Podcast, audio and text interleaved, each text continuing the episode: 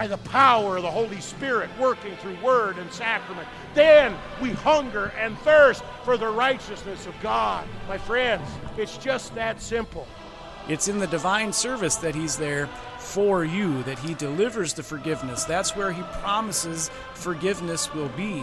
Uh, and so it, that's why it's so important uh, to be in church. We long that God would answer the prayer when we pray, Deliver us from evil. Get me out of here. Get me out of this sin filled world. And that is Jesus Christ, uh, who says, Do not count their sin against them, for my blood has paid the price for that.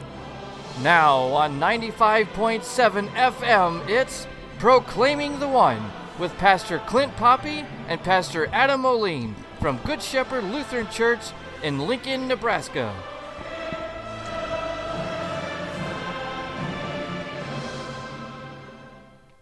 Welcome once again to Proclaiming the One. Pastor Clint Poppy, Pastor Adam Moline, Vicar Daniel Golden. We are privileged to serve the saints at Good Shepherd Lutheran Church in Lincoln, Nebraska.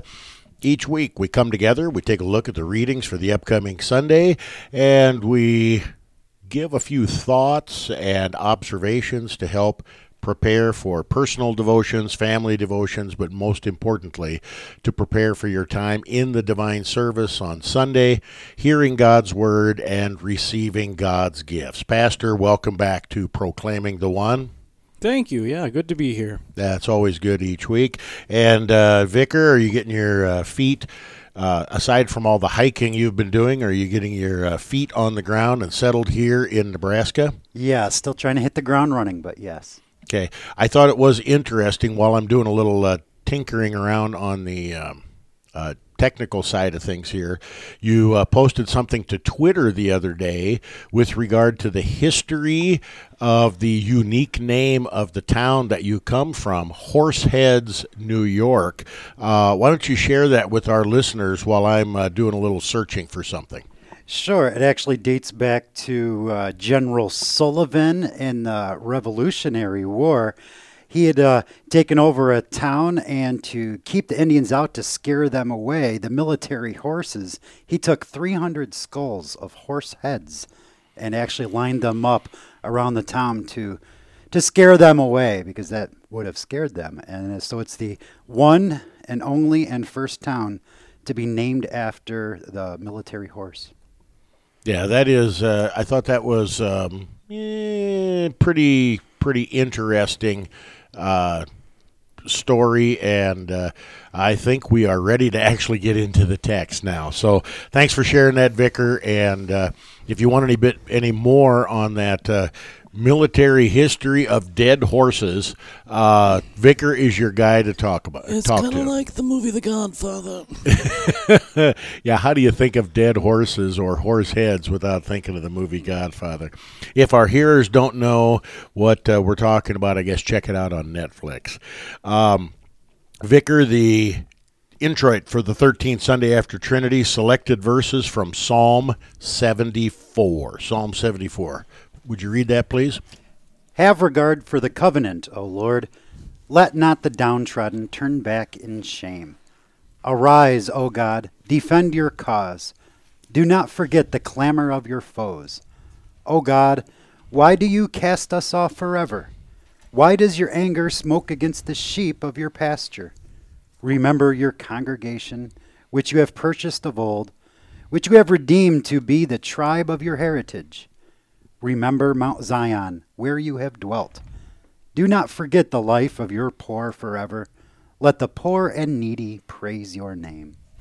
All right, thank you. Selected verses from Psalm 74. That's the introit for the 13th Sunday after Trinity. Pastor, as I uh, as I heard the vicar read that, uh, two wor- uh, a word jumped out at me from the table or uh, from the paper on the table, and that word is remember. Remember. Remember your congregation. Remember Mount Zion where you have dwelt. Do not forget the life of your poor forever. Have regard for the covenant. Uh, Pastor, uh, if God is God and God is holy and perfect, can God forget? What uh, what's this? Uh, what's going on here? Well, um, we wouldn't say God forgets his promises or his mercy or his compassion, and I don't think that's what um, the the psalm is saying here. I think the psalm is saying the opposite. Because you are God, you've promised to do these things, and we're reminding you of what you have promised. So, the the content of what the remembrance is about is important here as well.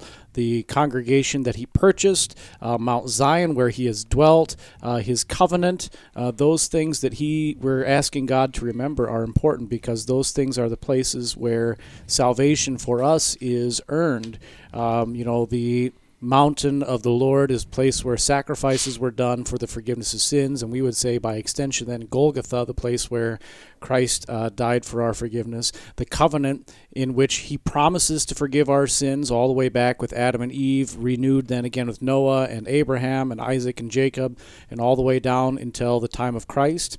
Uh, we also have the uh, do not forget the life of your poor forever. In other words, what is the promise about? It is that He will grant us eternal life through the work of His Son, Jesus Christ, and that that is given to us um, completely by mercy and grace. Uh, God gives us freely eternal life uh, because of His Son. And so, it's not that God's forgetting these things, but uh, really by asking Him to remember them, we're reminding ourselves that this is the God that we're talking about and who He is. So these are statements of identity. Our God is the God who remembers His holy covenant. Our God is the God who remembers the sacrifices for our sins. Our God is the God who remembers His congregation. Our God is the God who uh, does not forget our life and that He's promised it shall be forever. We have several places in the Psalms where something similar is going on here, where we are uh, almost, at first glance, accusing God of purposely forgetting us or purposely turning turning His back on our promises. Is this a cry of faith, or is this a cry of unbelief? When we are begging God to remember who He is and what He does. I would say it's a cry of faith because of the fact that we're actually talking to God and telling Him to remember the things that He's promised. Um, if we had no faith, we probably wouldn't turn to God at all, or we would be angry and say, "Who do you think you are?" and and that sort of thing. And so it is a cry of faith, and in it's even a confession. This is what I think I was trying to say before. It's a confession of who God is. And the only way we can make a good confession on who God is is if we have faith and understand the reality of His uh, holiness and His nature. And so it is a cry of faith in that regard. I, uh, I remember my days at the seminary, and Dr. Raabe, the uh, brilliant Old Testament scholar, now retired, uh, would tell us that these Psalms are, are often laid before us as an example because God loves when we take his promises and hold them under his nose because it shows that not only we know them but we believe them and yes. we are counting on God. And, and so in that respect I think it's right. I think it is a cry of faith. And if uh, if in your unbelief you were disappointed with how things are going, you wouldn't call to God to remember your prayers. You'd turn your back on God. You'd walk away from God. Um, you, you'd stop listening to His voice rather than calling to Him in prayer. Which is what we see with so many people who claim to be atheists today. You know, they say, uh, "I don't believe in God," and if you do some asking and some questioning about, you know, how come? Well, my grandpa grandpa got sick and died, and I prayed to God, and He didn't answer. And so, uh, yeah, there must not be one. Well, what it really is then is anger at God because he didn't do exactly what you wanted him to do. It's not really a cry of unfaith or um, atheism at all. It's just a frustration at the God that does exist. And as Pastor Kuhlman would say, it's one more example of self justification. We're going to justify what we're doing by blaming it on God. Uh, Vicar, it says here, uh, right smack dab in the middle of our introit, it says, uh, Remember your congregation which you have purchased from old, which you have redeemed to be the tribe of your heritage. When the Psalms talk about the redemption or the buying back, the purchasing of the people of God, is there a specific redemption event of the Old Testament that we're supposed to be thinking of? Well, it's looking at the Old Testament and looking forward. The the language of purchasing and redeemed is a buying off of a debt. And that debt that we owe is is from sin. So whether it be the uh, Day of Atonement in Yom Kippur of the Old Testament, or the other ways that God gives the Hebrew people a way of atoning for sin, or looking forward to Christ, Christ who paid once for all with his atoning blood on the on the cross. Well, that's definitely where we need to go with it because uh, we have those these words here from Psalm 74 that are echoed in First Peter uh, and um, beautifully crafted for us in Luther's Small Catechism in the second article, uh, uh, Luther's explanation of the second article, the Creed, how he has purchased and won me from sin, death, and the power of the devil, not with gold or silver, with his holy precious blood and his innocent suffering and death. That is the covenant fulfilled. I will be your God, you will be my people. That is the steadfast love that uh, we talk about so often as we're uh, looking at the Old Testament scriptures. There's one line here that sometimes causes um, a little bit of heartburn for Christians, Pastor. It says, Why does your anger smoke against the sheep of your pasture. Um, God being angry, the smoke of God's anger. Uh, what are we to make of this? Well, uh, I think we'd say God has just cause to be angry with us because we sin. We are guilty. We do go against His word all the time, and that doesn't matter if we are uh, Christians or not, we are sinful people. And of course, uh, Christians are forgiven of that sin. They receive that forgiveness in baptism and the Word of God, and they seek to live better, but they still continually have to confess their sins because they keep on committing these sins. And um, you know we can't even claim to be without sin. And yet the the beauty of it is is that while God is angry because of sin across the board for every single person alive in our world today, Jesus takes that sin upon himself. He dies on the cross for it. He kills it forever. And now the only sin that's left that uh, actually condemns us uh, is the sin of unfaith. And of course, uh, other sins, loving those sins more than we love Christ, um, living a life outside of God's word, hurts that faith so that we uh, we struggle through life, and that's that's the, all the things we got to balance together to get the right picture of what's going on. That is uh, that is an amazing word picture, and you you said it beautifully there. That God is justified with His anger. We don't like to talk about the anger of God, but He's justified. He's He's righteous in His anger, and yet in His great love, His steadfast love, His chesed, He pours out that righteous anger not on us. We all, like sheep, have gone astray but he lays on him, Jesus, the Son of God, the Lamb of God who takes away the sin of the world. He lays on him the iniquity of us all. Anger appeased by a righteous and holy God for us. We need to take a short break. This is Proclaiming the One. We're looking at the readings for the 13th Sunday after Trinity. Don't change that dial. We'll be right back.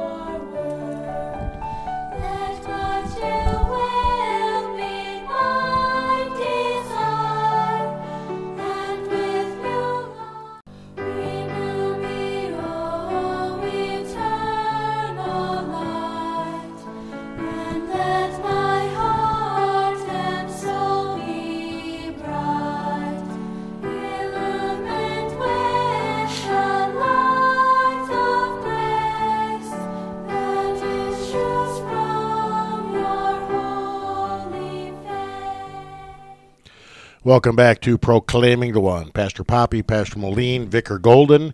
We are looking at the readings for the 13th Sunday after Trinity.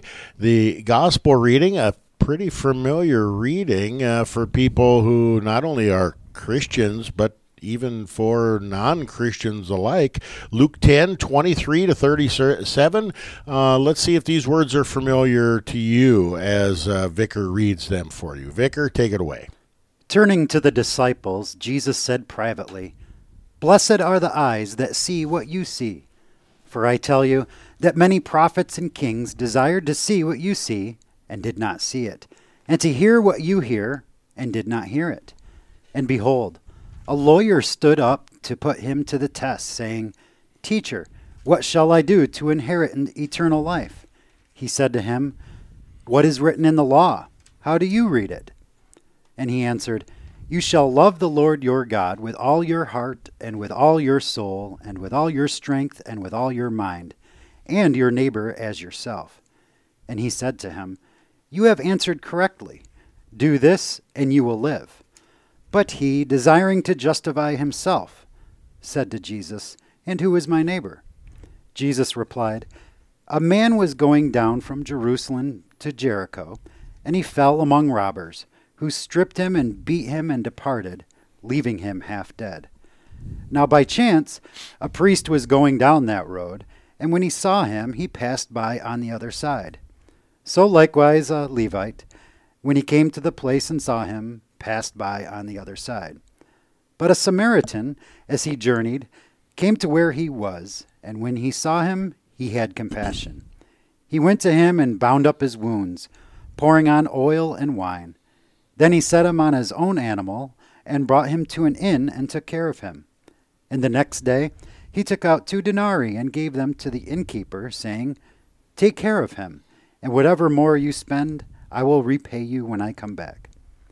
Which of these three, do you think, proved to be a neighbor to the man who fell among the robbers? He said, The one who showed him mercy. And Jesus said to him, You go and do likewise. You go and do likewise. The uh, parable of the Good Samaritan. I think most people are familiar with that uh, terminology, if not the actual biblical account.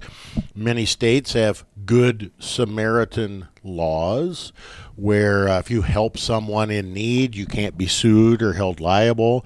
And uh, so this, this terminology of Good Samaritan is fairly common in our world.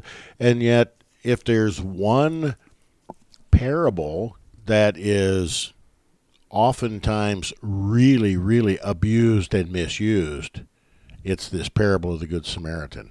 What I'd like to do here, Pastor, is I'd like to approach this text in uh, three chunks because the parable of the Good Samaritan comes at the end. It's the longest part of our text. We're looking at Luke 10 23 to 37. But the first two parts of this text, I think, really set the stage for helping us to see what this parable is all about, why Jesus told it, and what he wants us to glean from it. It says uh, at the very beginning, Luke 10 23 and 24. Turning to the disciples, Jesus said privately, Blessed are the eyes that see what you see for I tell you that many prophets and kings desired to see what you see and did not see it, and hear what you hear and did not hear it. So what's Jesus talking about here? A beautiful sunrise, uh, the uh, the the sound of birds floating over the air. What did they see and hear that was so special? Well, uh, we have to put it into context. The wider book of Luke, uh, where Jesus uh, has sent out the 72 and they preach and teach and they say, uh, you know, even the demons are subject to us in your name. And Jesus says, I saw Satan fall like lightning from heaven. Uh, Behold, I have given you authority to tread on serpents and scorpions and over all the powers of the enemy, and nothing shall hurt you. Nevertheless, do not rejoice in this, that the spirits are subject to you, but rejoice that your names are written in heaven. In other words, they're seeing the fulfillment of all of God's promises from uh, the fall into sin throughout the Old Testament and even up until the days beforehand with the preaching of John the Baptist. They're seeing the fulfillment of God's work of salvation promised um, and now being brought to its fulfillment in the person work of Jesus. And David desired to see that. Isaiah desired to see that. They had little glimpses and foretastes and were able to write God's word looking ahead to this day, but they didn't actually see Jesus. They didn't actually hear Jesus preach. And Jesus is saying, Look how blessed you are that you do get to see what these great uh, people of the Old Testament did not get to see. So, is Jesus, um, if if I wanted to summarize the words of Jesus, is Jesus simply saying, "I'm the Messiah," and uh, you know, open your ears and eyes, because this is kind of big stuff here, and everything in the Old Testament pointed forward to the coming of the Messiah, and I'm it. Is that is that fair to say it that way? Yeah, he's definitely saying that. Uh, the the little section immediately before this, he says, "Little children understand who I am, uh, and uh, that I'm the Messiah."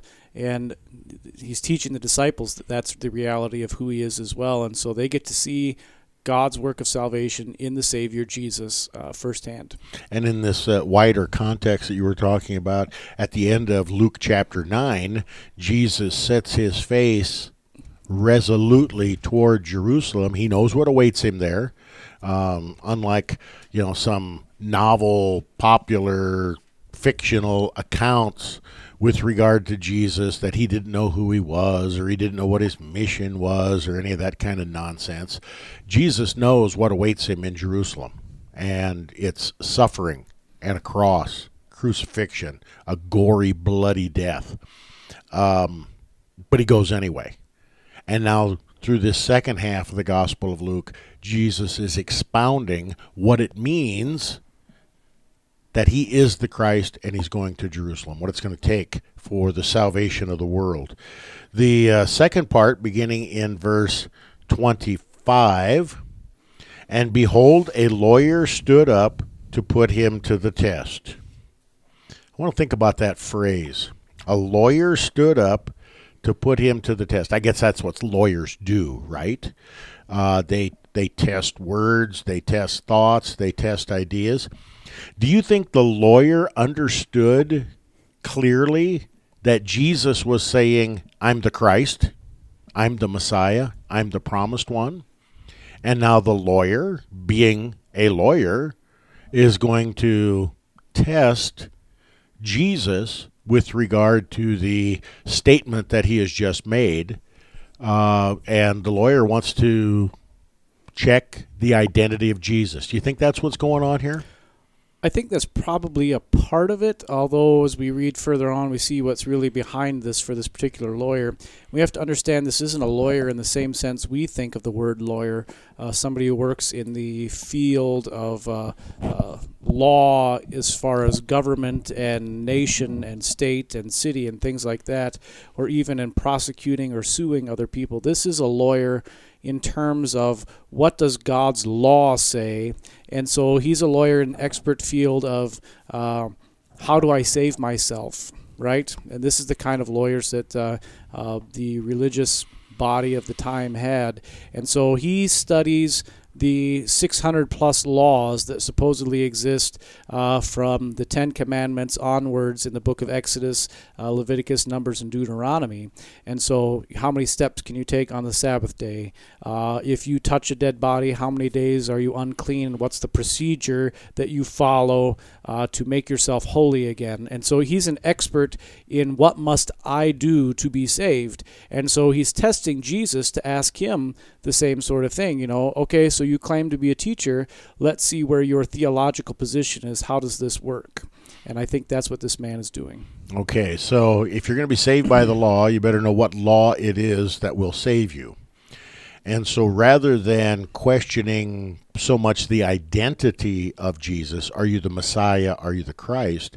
It's what kind of a teacher are you? Are you an Orthodox teacher or are you out in left field with regard to your understanding of the law. And I'm not sure that for him we have to separate those two things because as a lawyer he probably sees um, the Christ that's coming as a new and greater Moses who gave him the first law.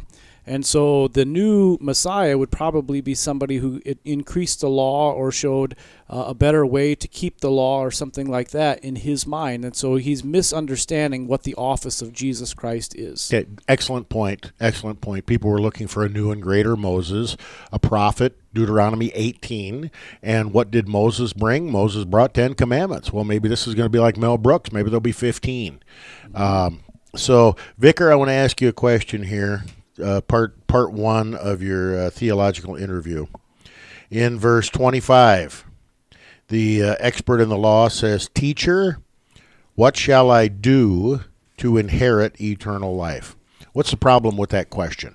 It's backwards thinking. What shall I do? it should be rather, uh, what shall you do to give me eternal life?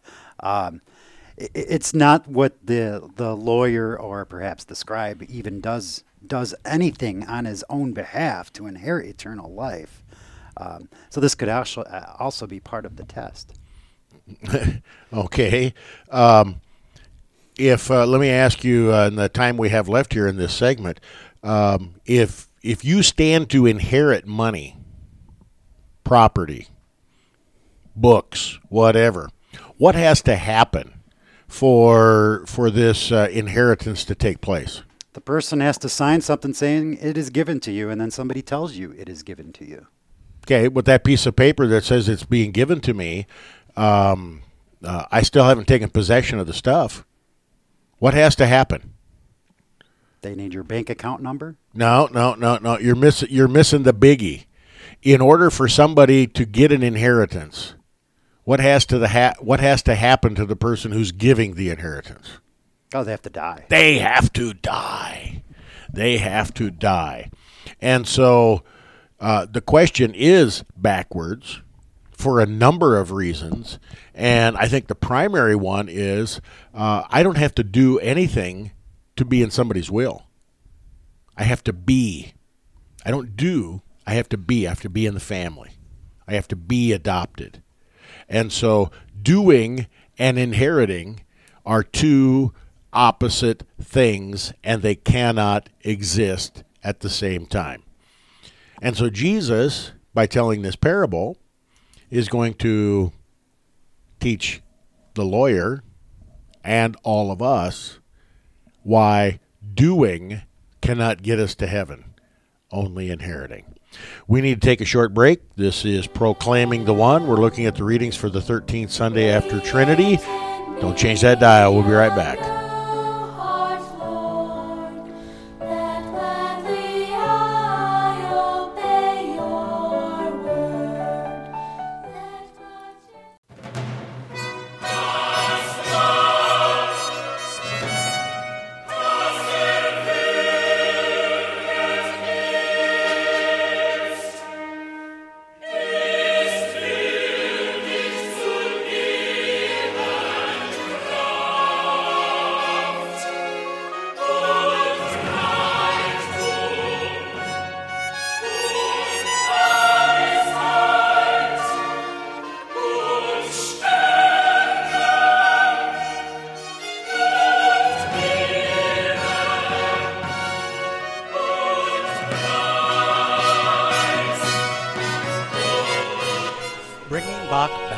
Sundays at noon on KNNA.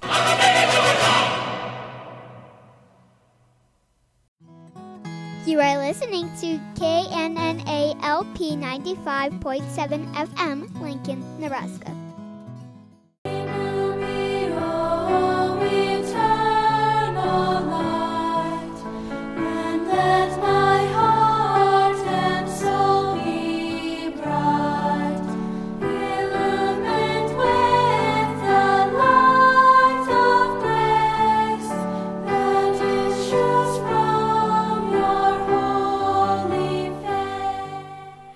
Welcome back to Proclaiming the One. Pastor Poppy, Pastor Moline, Vicar Golden. We serve the saints at Good Shepherd Lutheran Church in Lincoln, Nebraska. If you're in or around Lincoln, come join us. We gather each Sunday for church at 8 and 10:30 with Sunday school for all ages in between. We're located in South Lincoln, 3825 Wildbrier Lane. And uh, we're all of our services are live on KNNA LP 95.7 here in Lincoln.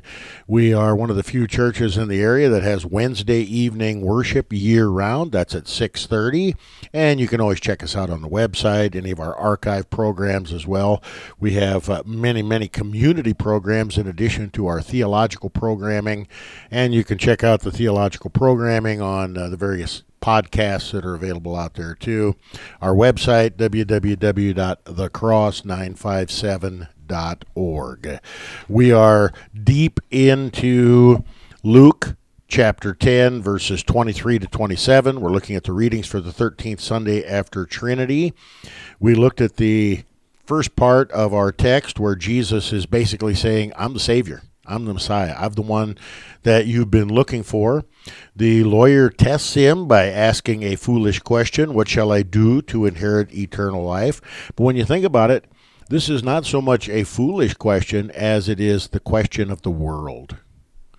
The question of the world. The world wants to do something to merit salvation, to make salvation more sure. We want to be in control. We want to do. And so Jesus, at, in typical Jesus form, Jesus uh, turns the question right around. Jesus said to him, What is written in the law, lawyer? How do you read it? Why does Jesus return a question for a question? Well, it's the wrong question, as you said. It's a question of the law, not of the gospel, which we I guess we would expect from a, a lawyer, right? A question of the law. Um, he drives him right back to God and His Word. What's God's Word say? Um, because God's Word is the important part in this whole uh, equation. And so it's not a matter of what uh, a particular person's opinion is or anything like that. And maybe in our theological discussions, we need to be more like Jesus and say, rather than say, well, I feel or I think, we need to just say, what's God's Word say? And drive people right back to the Word because there we find truth uh, delivered from God's own hand for us to understand. Okay, so the Jesus turns him back to the Word, which is always a good thing. It's a good thing for Jesus. It's a good thing for us. And uh, the man answers, "You shall love the Lord your God with all your heart, with all your soul, and with all your strength, and with all your mind, and your neighbor as yourself." He answers with a direct quote from the book of Deuteronomy. Jesus uses these words in his temptation with Satan. Um, with regard to summarizing the law. And uh, it seems to me that he gave a pretty good answer. If you're going to be saved by by following the law, um, that seems to be the correct answer. Isn't that right, Pastor? It is the correct answer, and the law of God is good and wise. And where the man uh, needs to, what the man needs to do, and Jesus is going to help him do that. Uh, he needs to take the next step and then say, "Okay, have I done this? Have I loved uh, all these people? Have I loved God? Have I loved my neighbor? Uh, have I done this with all my strength and all my heart and all my mind? Have we have I accomplished what's necessary for salvation? And that's where the man is not yet asking that particular question, um, but. He does know his law and his Bible, and the law is true and good, and we cannot deny what it says is true. If you wish to save yourself, that's how you do it. So, Pastor, is Jesus toying with the man here, or is he loving him by teaching him the foolishness of his question? Well, that's um, he's he's loving him and he's being a good teacher because a good teacher will let someone ask a question which probably leads down the wrong path to show them that's the wrong path as long as they don't abandon them on that wrong path and that's what Jesus is doing. Okay, so you want to save yourself? Here's how you got to do it. Can you do that? And of course, we know the answer is no. I cannot save myself. I cannot, by my own reason or strength, believe in Jesus Christ my Lord or come to him. God has to do the saving here because God's law is true, and I have violated that law. Vicar, Jesus uh, concurs with Poppe and Moline that the uh, lawyer has answered uh, pretty well and answered correctly here. Jesus said to the man, the lawyer, You have answered correctly do this and you will live. I'm going to ask you the same question I asked Pastor Moline. Is Jesus loving him by telling this telling him do this and you will live? Is he toying with him or is he lying to him because I thought you couldn't be saved by doing the law? he's speaking absolute truth. The word is truth. He's saying do this and you will live. Uh, what this man, this lawyer, doesn't know yet is that he can't do this, and that's what he is about to be shown. Yeah, he's about to be shown in spades here because um, Jesus speaks the truth to him. Do this, follow the law, every jot and tittle, do this, and you will live. But the man is not satisfied with Jesus' answer. What always happens when we want to try to justify ourselves by observing the law, we want to lower the bar, we want to lower the standard, we want to define the parameters in such a way that we at least get the illusion that we're keeping it. And so, love the Lord your God with all your heart, with all your soul, with all your strength, with all your mind. Um, that's pretty straightforward. You know, you can't really say, well, who is God or what is my mind or anything like that. But this whole business about loving your neighbor as yourself, what Jesus says summarizes the uh, second half of the Ten Commandments. Here we have a little wiggle room. Here we have room for a little bit of a loophole. If I can define neighbor down low enough, I can get over the hurdle. Is it somebody who lives in my block? Is it somebody who lives in my cul de sac? Is it somebody who lives in my community? Is it somebody who lives in my state? Doesn't really matter, but I need to have that definition so I can figure that out. Pastor, desiring to justify himself. How does that teach us not only the root problem with the lawyer, but the root problem with all people everywhere. Well, to it really goes all the way back to Genesis three, right? Uh, desiring to be like God, they threw out God's word and came up with their own word and ate the fruit they shouldn't have eaten. And this is the same thing that all self justification has to do. Uh, ignore God's word that speaks the truth and try to quantify or come up with your own thing. And that's what this man has to do to self justify. He has to quantify who is my neighbor? Or you have to quantify how much money do I need to give to the church? Or you need to quantify how many times do I have to go to church? Uh, in North Dakota, where I served before, that was always the question people asked at the Catholic Church when there was a funeral uh, or a wedding. If it was after a certain time in the day, it counted. If it was before a certain time of the day, it did not count. And so they would always ask the priest, you know, does this count or not? Do I have to come back on Sunday or not? Because it was all about quantifying how much you need to do to be saved. And that's what this man is doing. How many people are my neighbor that I have to love?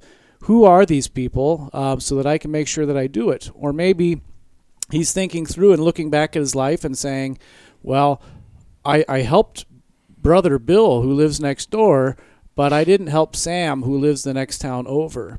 So, which one does God want me to do so that I can make sure I'm saved myself?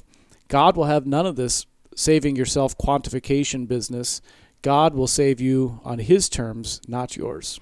Self justification was just as big a problem in Jesus' day, in Adam and Eve's day, as it is in our day. And I think many, many of our issues, uh, whether they be between uh, husband and wife, or parent and children, uh, fellow members in a congregation, uh, pastor parishioner relationships, problems with your next door neighbor, uh, the uh, people in your community that you know maybe maybe have different likes or dislikes than you do we always are trying to justify our actions. Always always always.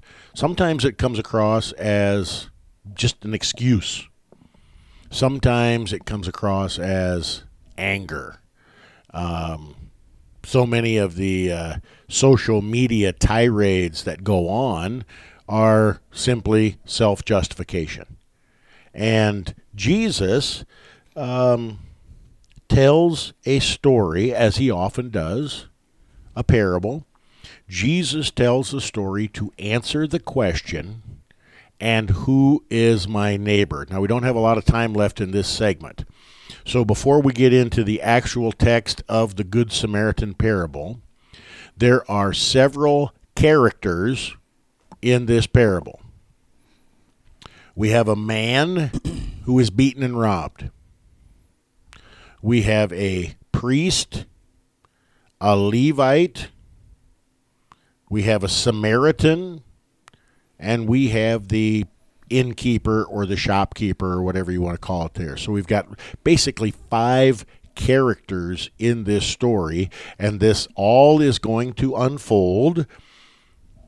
Too many times when people hear the Good Samaritan, they hear, Do this, be like the Good Samaritan. Do this, you go and do likewise. That if we go and love our neighbor, we will be saved. Pastor, is that what Jesus wants us to get out of this parable? No.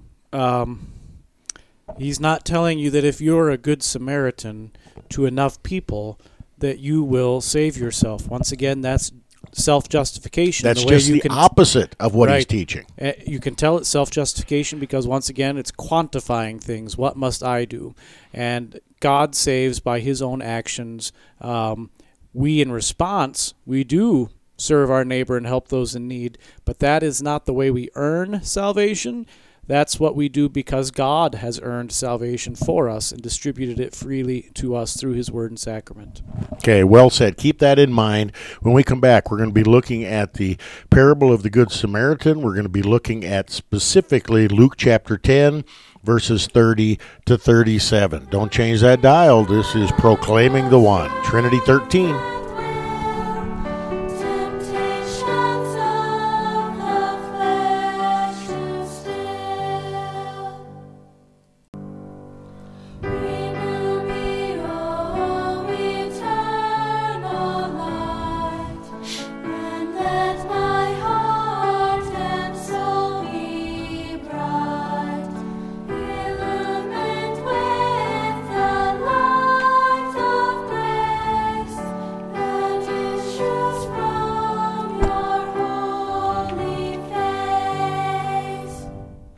Welcome back to Proclaiming the One. Pastor Poppe, Pastor Moline, Vicar Golden. Uh, we serve the saints at Good Shepherd Lutheran Church in Lincoln, Nebraska. We gather each week to look at the upcoming readings. Today we're looking at the readings for the 13th Sunday after Trinity. In first segment, we looked at the introit, selected verses from Psalm 74 in verses 2 and 3. And now in this last segment, we're looking at the gospel reading, Luke 10, 27. 23 to 37, and uh, we're going to look specifically at the parable of the Good Samaritan now in this section. Before we do, you know, Pastor, I've had the uh, bumper music today, this uh, hymn of sanctification, Renew Me, O Eternal Light. And I picked this on purpose because I think this helps us with regard to the parable of the Good Samaritan, uh, self justification. The last line that we talked about right before break you go and do likewise. Renew me, O eternal light, and let my heart and soul be bright, illumined with the light of grace that issues from your holy face. Create in me a new heart, Lord, that gladly I obey your word. Let what you will be my desire, and with new life my soul inspire. Keep those words uh, from, uh, and that's uh, LSB 704, Renew Me, O Eternal Light. Keep those words in mind as we continue and conclude our look here at the parable of the Good Samaritan. Vicar, uh, refresh our memory and uh, just pick up at verse 30 with regard to the actual parable itself. Jesus replied, A man was going down from Jerusalem to Jericho, and he fell among robbers, who stripped him and beat him and departed, leaving him half dead. Now, by chance, a priest was going down that road. When he saw him, and when he saw him, he passed by on the other side. So likewise a Levite, a Levite, when he came to the place and saw him, passed by on the other side. But a Samaritan, as he journeyed, came to where he was, and when he saw him, he had compassion. He went to him and bound up his wounds, pouring on oil and wine. Then he set him on his own animal and brought him to an inn and took care of him. In the next day, he took out two denarii and gave them to the innkeeper, saying, Take care of him, and whatever more you spend, I will repay you when I come back. Which of these three, do you think, proved to be a neighbor to the man who fell among the robbers. He said, The one who showed him mercy. And Jesus said to him, You go and do likewise. We've already looked at the uh, context here. We've looked at uh, kind of the main characters with regard to this parable of the Good Samaritan. We've uh, concluded rightly that Jesus is not telling this parable so that we can justify ourselves by being good Samaritans. What's the point of the fact, Pastor, that uh, two of the main characters here are a priest and a Levite, and uh, their actions are to not show mercy to the man? Well, that's the whole point of priests and Levites. Levite maybe being the broader picture, those who are descended from the, the person of Levi, uh, the uh, the son of Jacob, and then the priests being a subgroup of that, those descended from Aaron, who are the ones specifically given the task of serving in the temple, which is the place where forgiveness of sins is supposed to be earned and delivered uh, through animal sacrifice and burning the sacrifices, through wave offerings and all the uh, other business that you read about in uh, Deuteronomy and Levit- Leviticus and all the other uh, Pentateuch books. And so these are the guys who are supposed to be uh, experts at doing this, giving the mercy of God to people in the appropriate fashion and manner. And they're the ones that then are avoiding this guy. They're not showing mercy or compassion.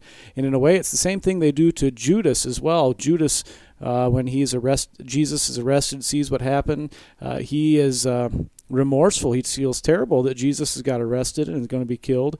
And he goes to the temple to try and return the money to give it back to them and, and the sacrifice. And they say, uh, go and do this yourself. Take care of it yourself. They they drive him back inward into his own self, uh, and that's the same thing these two uh, guys in this particular parable are sort of doing. They're not having mercy or compassion. They're more concerned with themselves than others. In a sense, they're saying, um, you know, ask Jesus into your heart, save yourself, um, make a decision to get out of the ditch and not die eternal. You know, uh, how foolish is that when you put it in those kind of perspectives? Uh, Pastor, the the next character that comes by is the Samaritan, and why does Jesus use the Samaritan to be the hero of the story? Well, Samaritans were despised by the Jewish people. They were, uh, I'm going to say this term, half breed Jews. Uh, they are descendants of people who had married outside the, uh, the Jewish ethnicity to people of other foreign nations. Um, they had their own temple up uh, in Samaria. The remains of it have been excavated. You can go and see them. They're kind of neat to look at in pictures and things like that.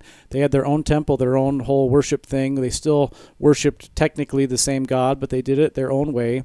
They weren't uh, pure descendants from the promise through Abraham.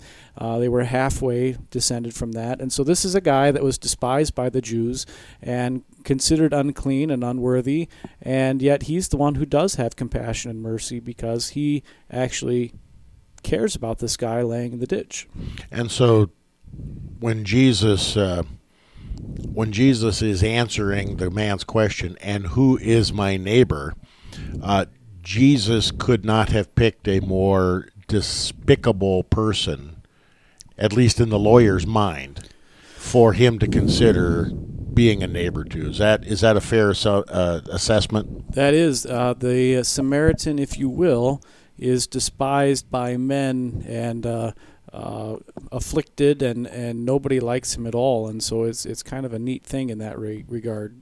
So it'd be the equivalent of the uh, Jew who was forced to eat pig slop in the parable of the prodigal son. We got we got similar um, uh, bottom of the barrel, scraping the bottom of the barrel kind of situations here, and then the actions of the good Samaritan. Um, you know, Pastor Morundi would always say that in every parable there is an aha moment or a that's crazy moment. Well, the fact that the Samaritan actually does something kind and nice because he's the bad guy, he's the despicable one.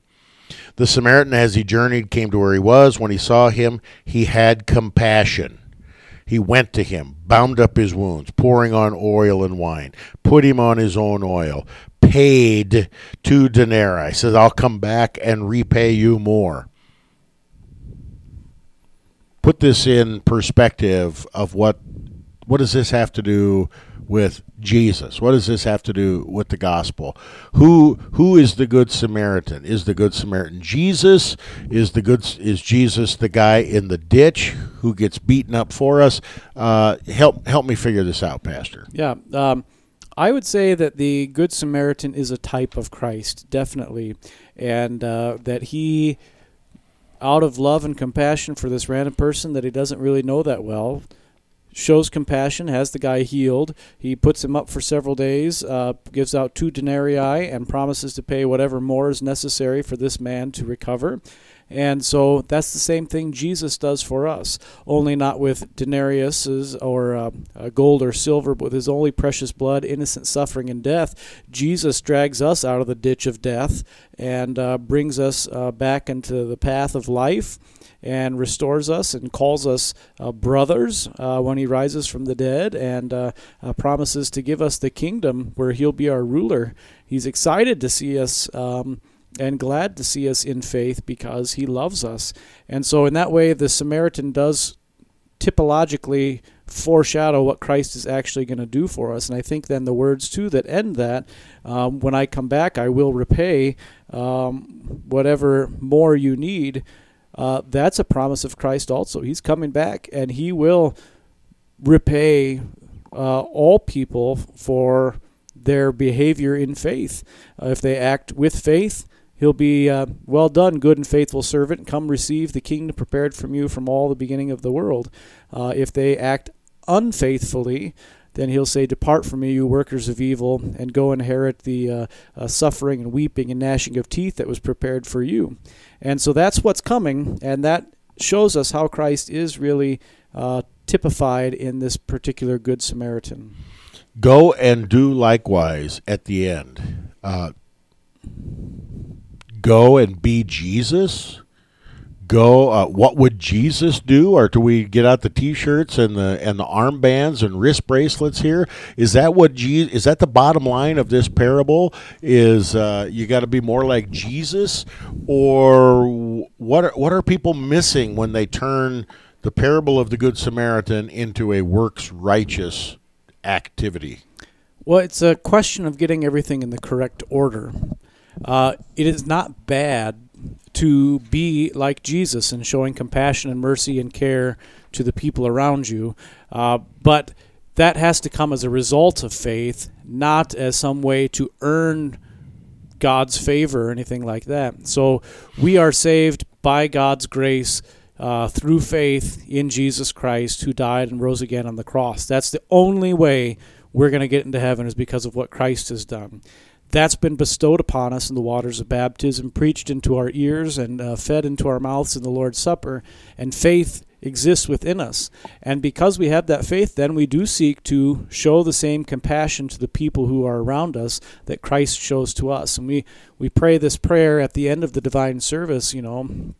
Uh, we thank you for this salutary gift, and we implore you that of your mercy you would strengthen us in the same in faith toward you, God, and in fervent love towards one another. In other words, uh, love towards God and service towards neighbor. That's the life of faith. It doesn't earn forgiveness, it's a result of having received forgiveness, which is why it's such a great example there where we put that prayer in the divine service. Well said, and uh, the proper perspective with regard to the parable of the Good Samaritan. Because we have been saved, nurtured, rescued, now we in turn want to love God and serve our neighbor. Vicar, would you bring things to a close with uh, the collect of the day for the 13th Sunday after Trinity? Almighty and everlasting God, give us an increase of faith, hope, and charity, and that we may obtain what you have promised. Make us love what you have commanded, through Jesus Christ, your Son, our Lord, who lives and reigns with you in the Holy Spirit, one God, now and forever. Amen. Amen. Amen. For Pastor Moline and Vicar Golden, I am Pastor Clint Poppe. Thanks for tuning in to Proclaiming the One. So, Sunday morning when you get up, read your paper, drink your coffee, pray for your pastor, but most of all, go to church. God's richest blessings in Christ. We'll see you again next week.